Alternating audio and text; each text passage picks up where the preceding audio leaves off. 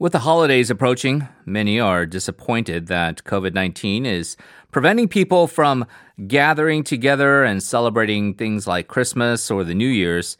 But what is making things worse is that many countries around the world, despite whatever precautions have been put in place, are experiencing a serious resurgence in COVID 19 cases, marking what is known as uh, the second or third wave of the coronavirus pandemic, uh, depending on where you are in the world. Even with optimism over uh, vaccines coming into the market, people are still concerned that this could not be enough. So, we are going to be talking about this over the next half hour. First, we're pleased to be joined by Professor Maya Goldenberg from the Department of Philosophy at the University of Guelph to uh, discuss how pandemic fatigue has impacted people around the world and maybe uh, what the hope for a vaccine means. Hello.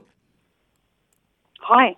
Professor, thank you very much for uh, joining us. So, we've been almost about a year into this pandemic, uh, depending on when you count, uh, especially what uh, came out of Wuhan, China. It does feel like there certainly is a sense of fatigue setting in. I think most people can relate to that. And this idea that the vaccines will prove to be a uh, silver bullet that will magically kind of get rid of this whole thing. How would you assess the current situation right now? Well, there's two things going on. Um, one is that it's true that there are a lot of people that are very hopeful about this vaccine, but that doesn't speak about everyone. So some people are looking for these vaccines as a way to resume normal life mm. again. So much so that health experts are now trying to temper expectations, are reminding us that there won't be enough for vaccines for everyone right away. So we have to be patient. Uh, we're going to need a second shot a few weeks after, so that even if we get the vaccine, it'll take weeks before it takes full effect. Um, and we're going to need community wide vaccination before we can start doing anything even close to normal. All the while, we don't even know if these vaccines will stop the virus from being spread from person to person. So the, the vaccine is not going to be the magic bullet. And at the same time, not everyone is lining up and excited for this vaccine. There are people who have grown so disaffected by poor government response to the pandemic so far. At least where I live, that's true. I live in Toronto, and that's it is not a success story here. Mm. So when they look at the government who've been so ineffective in containing the virus and minimizing various harms to people, harms of, of infection for sure, but also economic insecurity and, and other uh, secondary harms, those people are going to be more resistant to trusting that same government in rolling out a successful vaccine program. Right, and and hopefully we can address the uh, anti-vaccine sentiment that has been going on for, for quite a number of years, but uh, certainly seems to be getting more attention uh, with uh, COVID nineteen. The um, the idea of pandemic fatigue and, and this idea that some people feel uh, either sick and tired of being cooped up at home or uh, now look to any excuse, like, let's say, uh, some treatment or vaccine to maybe be a little bit more reckless in terms of how uh, they conduct themselves with social distancing. You mentioned the case that um, Toronto right now where you're at is not really a, a successful example of pandemic control. However, it, this is all kind of grass is greener on the other side. I think people in the U.S. will look to Canada and say, "Wow, how are they doing things so great compared to us over here?" And maybe c- Canadians will look to places like uh, New Zealand and Taiwan and saying these countries know how to do it. Um, how how how bad do you think the situation is in places like the the U.S. or maybe even Canada? Um, well, the situation in the U.S. is, is is absolutely terrible because I mean this is a very resource-rich country. They could put all the things in place that um, other countries did so well, um, things that we know work like contact tracing, rapid testing, um, sick leave, those those kinds of measures are a good way to stop the virus from spreading. Uh, the U.S. did virtually nothing. It's as if they gave up and they got mired in all kinds of politics. So it, it couldn't be much worse than what you got in the U.S. So yeah, Canada takes some satisfaction of saying at least we're better than that. Yeah. But the truth is, all all the measures that uh, Canadian cities and provinces uh, put in place were, were kind of mild. We didn't have anything like uh, robust testing and contact tracing. What we called a lockdown was barely a lockdown. Um, and because of that, we've got spread in at-risk communities. Pretty much the communities that we knew were going to be um, more at risk um, have been hit hard by it. So, frontline workers are not mm. properly protected. Long-term care homes are a disaster. Um, all the things that need a little bit of planning and a little bit of care did not get the attention it needed. Well, let's talk about then the concern here is that if we need to get at least 60% of the population immunized for any sense of herd immunity, and that would entail then a, a, vast majority of the population getting vaccines, depending on the efficacy rate of these vaccines. If you have this strong anti-vaccine sentiment, and that sentiment being on the rise, um, you're the perfect person to talk about this. I, I know that you're set to release a book out next year entitled "Vaccine Hesitancy: Public Trust Expertise and the War on Science." And uh, you know there have been prominent figures like, like let's say Jenny McCarthy or other celebrities celebrities who have been voicing these anti vaccine sentiments in the past. How do you think that anti vaccine sentiment would hinder the, uh, the pandemic control approach for these various countries, including Canada? Um, it's going to be a, it, it, can be a huge problem because um, those countries that haven't put the good uh, public health measures in place um, and now have uh, viruses that they can't control now they're investing in vaccines. Like this is the last hope, mm-hmm. pretty much, for uh, at least resource-rich countries like Canada or the U.S. Right. that can afford to buy these vaccines. This is it. This is pretty much the only measure, robust measure that we're be, we're putting in place. So if there's all kinds of public resistance to it, then then uh, we've got a big problem. We know from past epidemics like H1N1 that people will get vaccinated, or at least are more likely to get vaccinated if they trust the government's management of the crisis. Mm. So there was a direct correlation of, in, during H1N1 of people who trusted the government that they were handling the the uh, the outbreak well were more likely to get vaccinated. The people that thought they were doing terribly are not going to trust the government. That same government that can't even put public health measures in place um, are seen as not trustworthy in terms of getting a safe and equitable vaccine rollout in, in place. So you're going to find that the places where that are hardest hit with coronavirus, you might be expecting people to line up for the virus uh, for the vaccine because it's their really their last hope to protect themselves because their government have failed them. That's actually going to be for some reason a reason for some people a reason not to get vaccinated because why should I yeah. trust the government if they can't put even simple public health measures in place? Why would I trust them with something as complex as a safe and effective vaccine rollout? Yeah, there does seem to be a, Venn diagram intersection between those who are anti vaxxers, so to speak, and also who deny the existence or even the dangers of COVID 19 uh, right now. Final um, question, then, Professor. Uh, what advice would you give to people around the world? And we're all in our own unique situations in our unique societies that are suffering from this kind of long, drawn out um, mental effect of COVID 19. Um, the advice I give is to try to bring the people that are that you care about closer to you because right now is a very lonely and divisive time.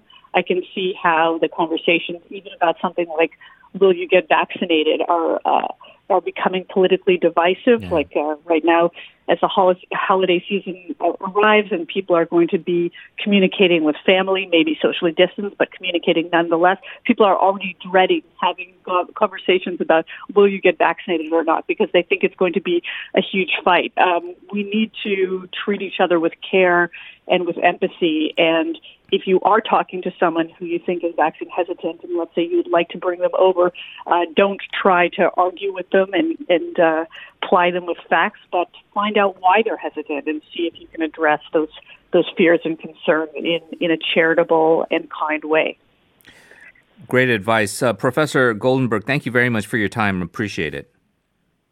Thank you very much.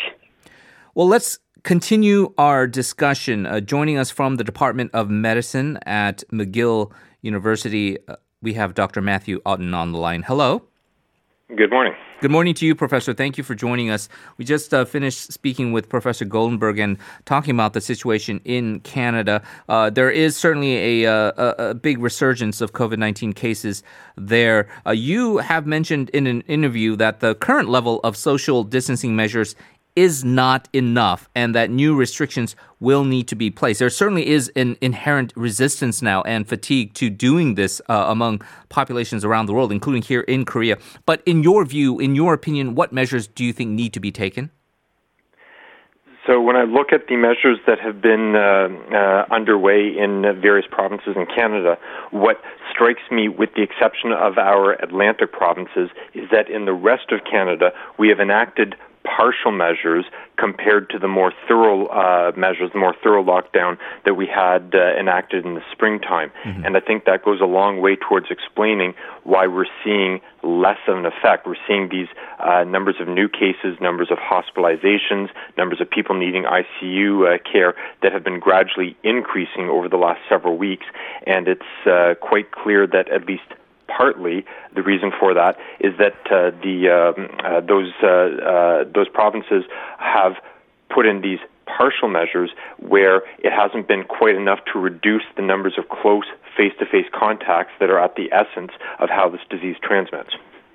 Now, there is this hesitancy for a couple of reasons. First, there's the local population with fatigue and, and not wanting to go through and being cooped up at home and being told not to, you know, uh, go out without a mask on and all of that. But there are also concerns by policymakers about this, the economic fallout from all of this. Uh, most of these uh, in, um, OECD nations already suffering economically, and this kind of delicate balance between maintaining some semblance of economic activity while at the same time trying to keep the population safe from a pandemic.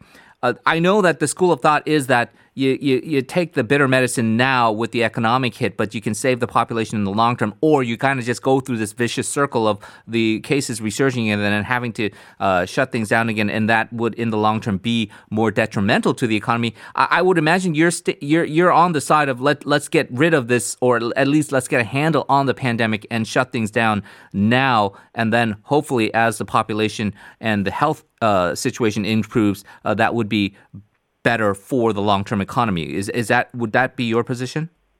Uh, that certainly would be my position. Keep in mind, I mean, I'm a specialist in infectious diseases and microbiology. I'm not an economist, right, and right. I certainly understand that there's a lot of consequences that come as a result of shutting down businesses, shutting down schools, and yet what it appears to me, uh, both in some areas of Canada, I've alluded to our eastern, our Atlantic provinces, where they have, since the summer, had what they call the Atlantic bubble, where they have uh, tightly controlled uh, people coming into the Atlantic regions from other provinces, from other countries, and they are the one region of Canada where they have greatly succeeded in keeping the amount of uh, community transmission to very, very low levels, and as a result, their economy has also seems to have done very well compared to uh, the effects that have been seen in other uh, provinces. And I see the same pattern emerging in other countries where it really looks like first you get the virus well under control and then the benefits come. This is not an ideal situation, but I think overall this is the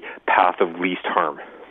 Yeah, and, and just to kind of explain the situation here in Korea. Uh, we rec- recently surpassed uh, 1,000 new infections uh, for the first time uh, in a single day. Uh, that has freaked out people. Uh, it's a population. It's a country with a population of over 50 million. So relatively speaking, you might not think that's bad. But in terms of the the path Korea has taken, we're certainly under a resurgence of cases. And so he, before this, the testing protocol was relatively robust. If you are infected, you, there is a mass contact tracing uh, program taken out. Everybody gets an anonymous test. You can even pay for a test, uh, about 20 bucks. Um, th- that would be the equivalent cost for one. Now, mm-hmm. what they're indicating is that they're going to try to test everybody because the uh, percentage of non traceable infections has risen to about 22%. So they are basically opening up uh, testing to anybody who wants it for free and anonymous.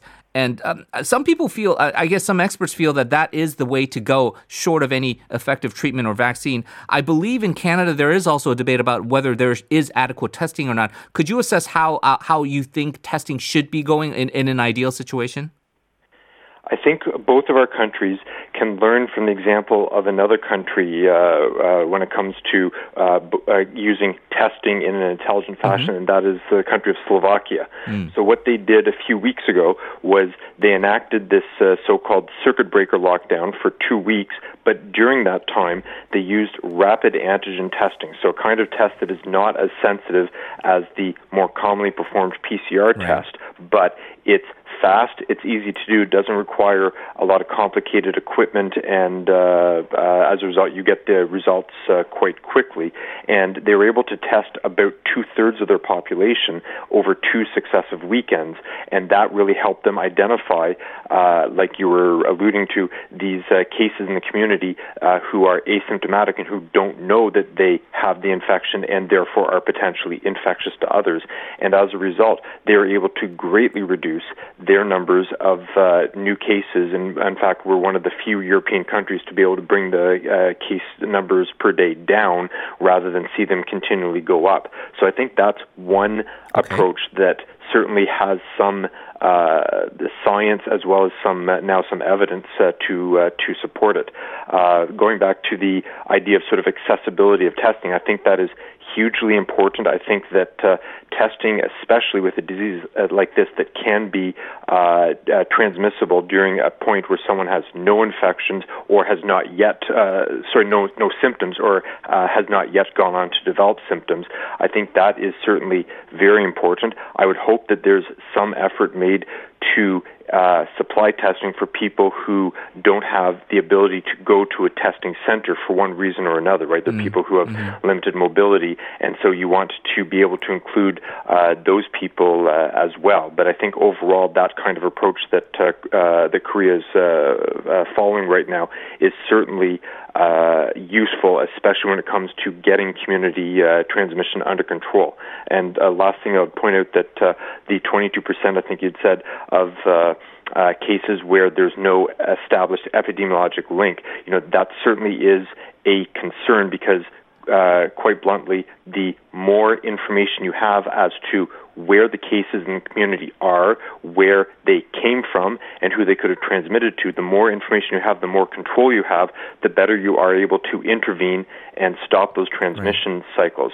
In many parts of Canada, including my province of Quebec, uh, we went past that kind of level many, many weeks ago, and in many public health uh, authorities, they're now citing that in something like two thirds of uh, cases, they can't find an wow. epidemiologic link, which really doesn't bode well for your ability to interrupt uh, transmission if you don't know where the disease is.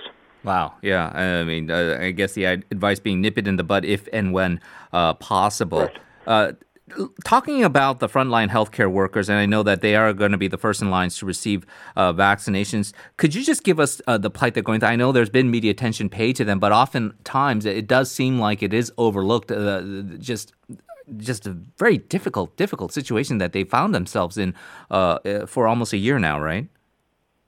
It's been a long time. I mean, in uh, in Canada, really, uh, the the the virus arrived here, uh, let's say around the beginning of March. So now we're about halfway through uh, December, so we're about nine and a half months.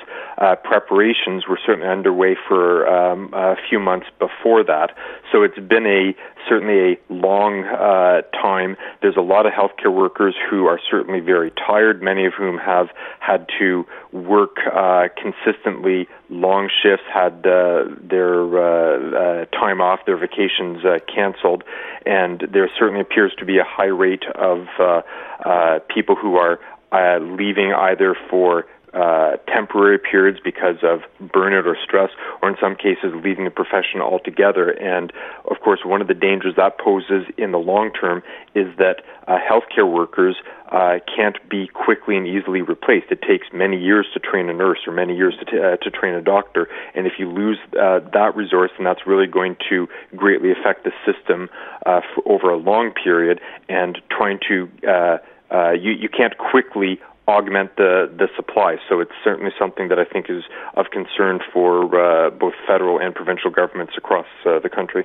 Yeah, I, I believe you've mentioned that uh, you can have excess ICU beds, you can have excess ventilators, but if you don't have people, uh, qualified people to, to be able to, to operate these uh, things, uh, then uh, it, it is all a moot. It certainly is a, a very uh, serious situation. I wish we had time to get into the um, the wider uh, effects and forecasts of uh, mass vaccination programs and, and the uh, efficacy of which, and hopefully the uh, some semblance of a return to normal life, although maybe social distancing may still be a reality for us. But um, uh, hopefully, when you have time again, Professor, we can revisit some of these issues. But we do thank you so much for joining us and giving us your perspective, and I certainly learned a lot. appreciate it, sir. My pleasure. Thank you once again for having me having me back on. I appreciate it. That was Dr. Matthew Oughton, professor at the Department of Medicine at McGill University. We're moving on to part four of the program. We've got NK Now and Economy Tutor all lined up ahead in our final segment of the day. So uh, stay tuned for all of that. But taking us there is our final check of traffic and weather.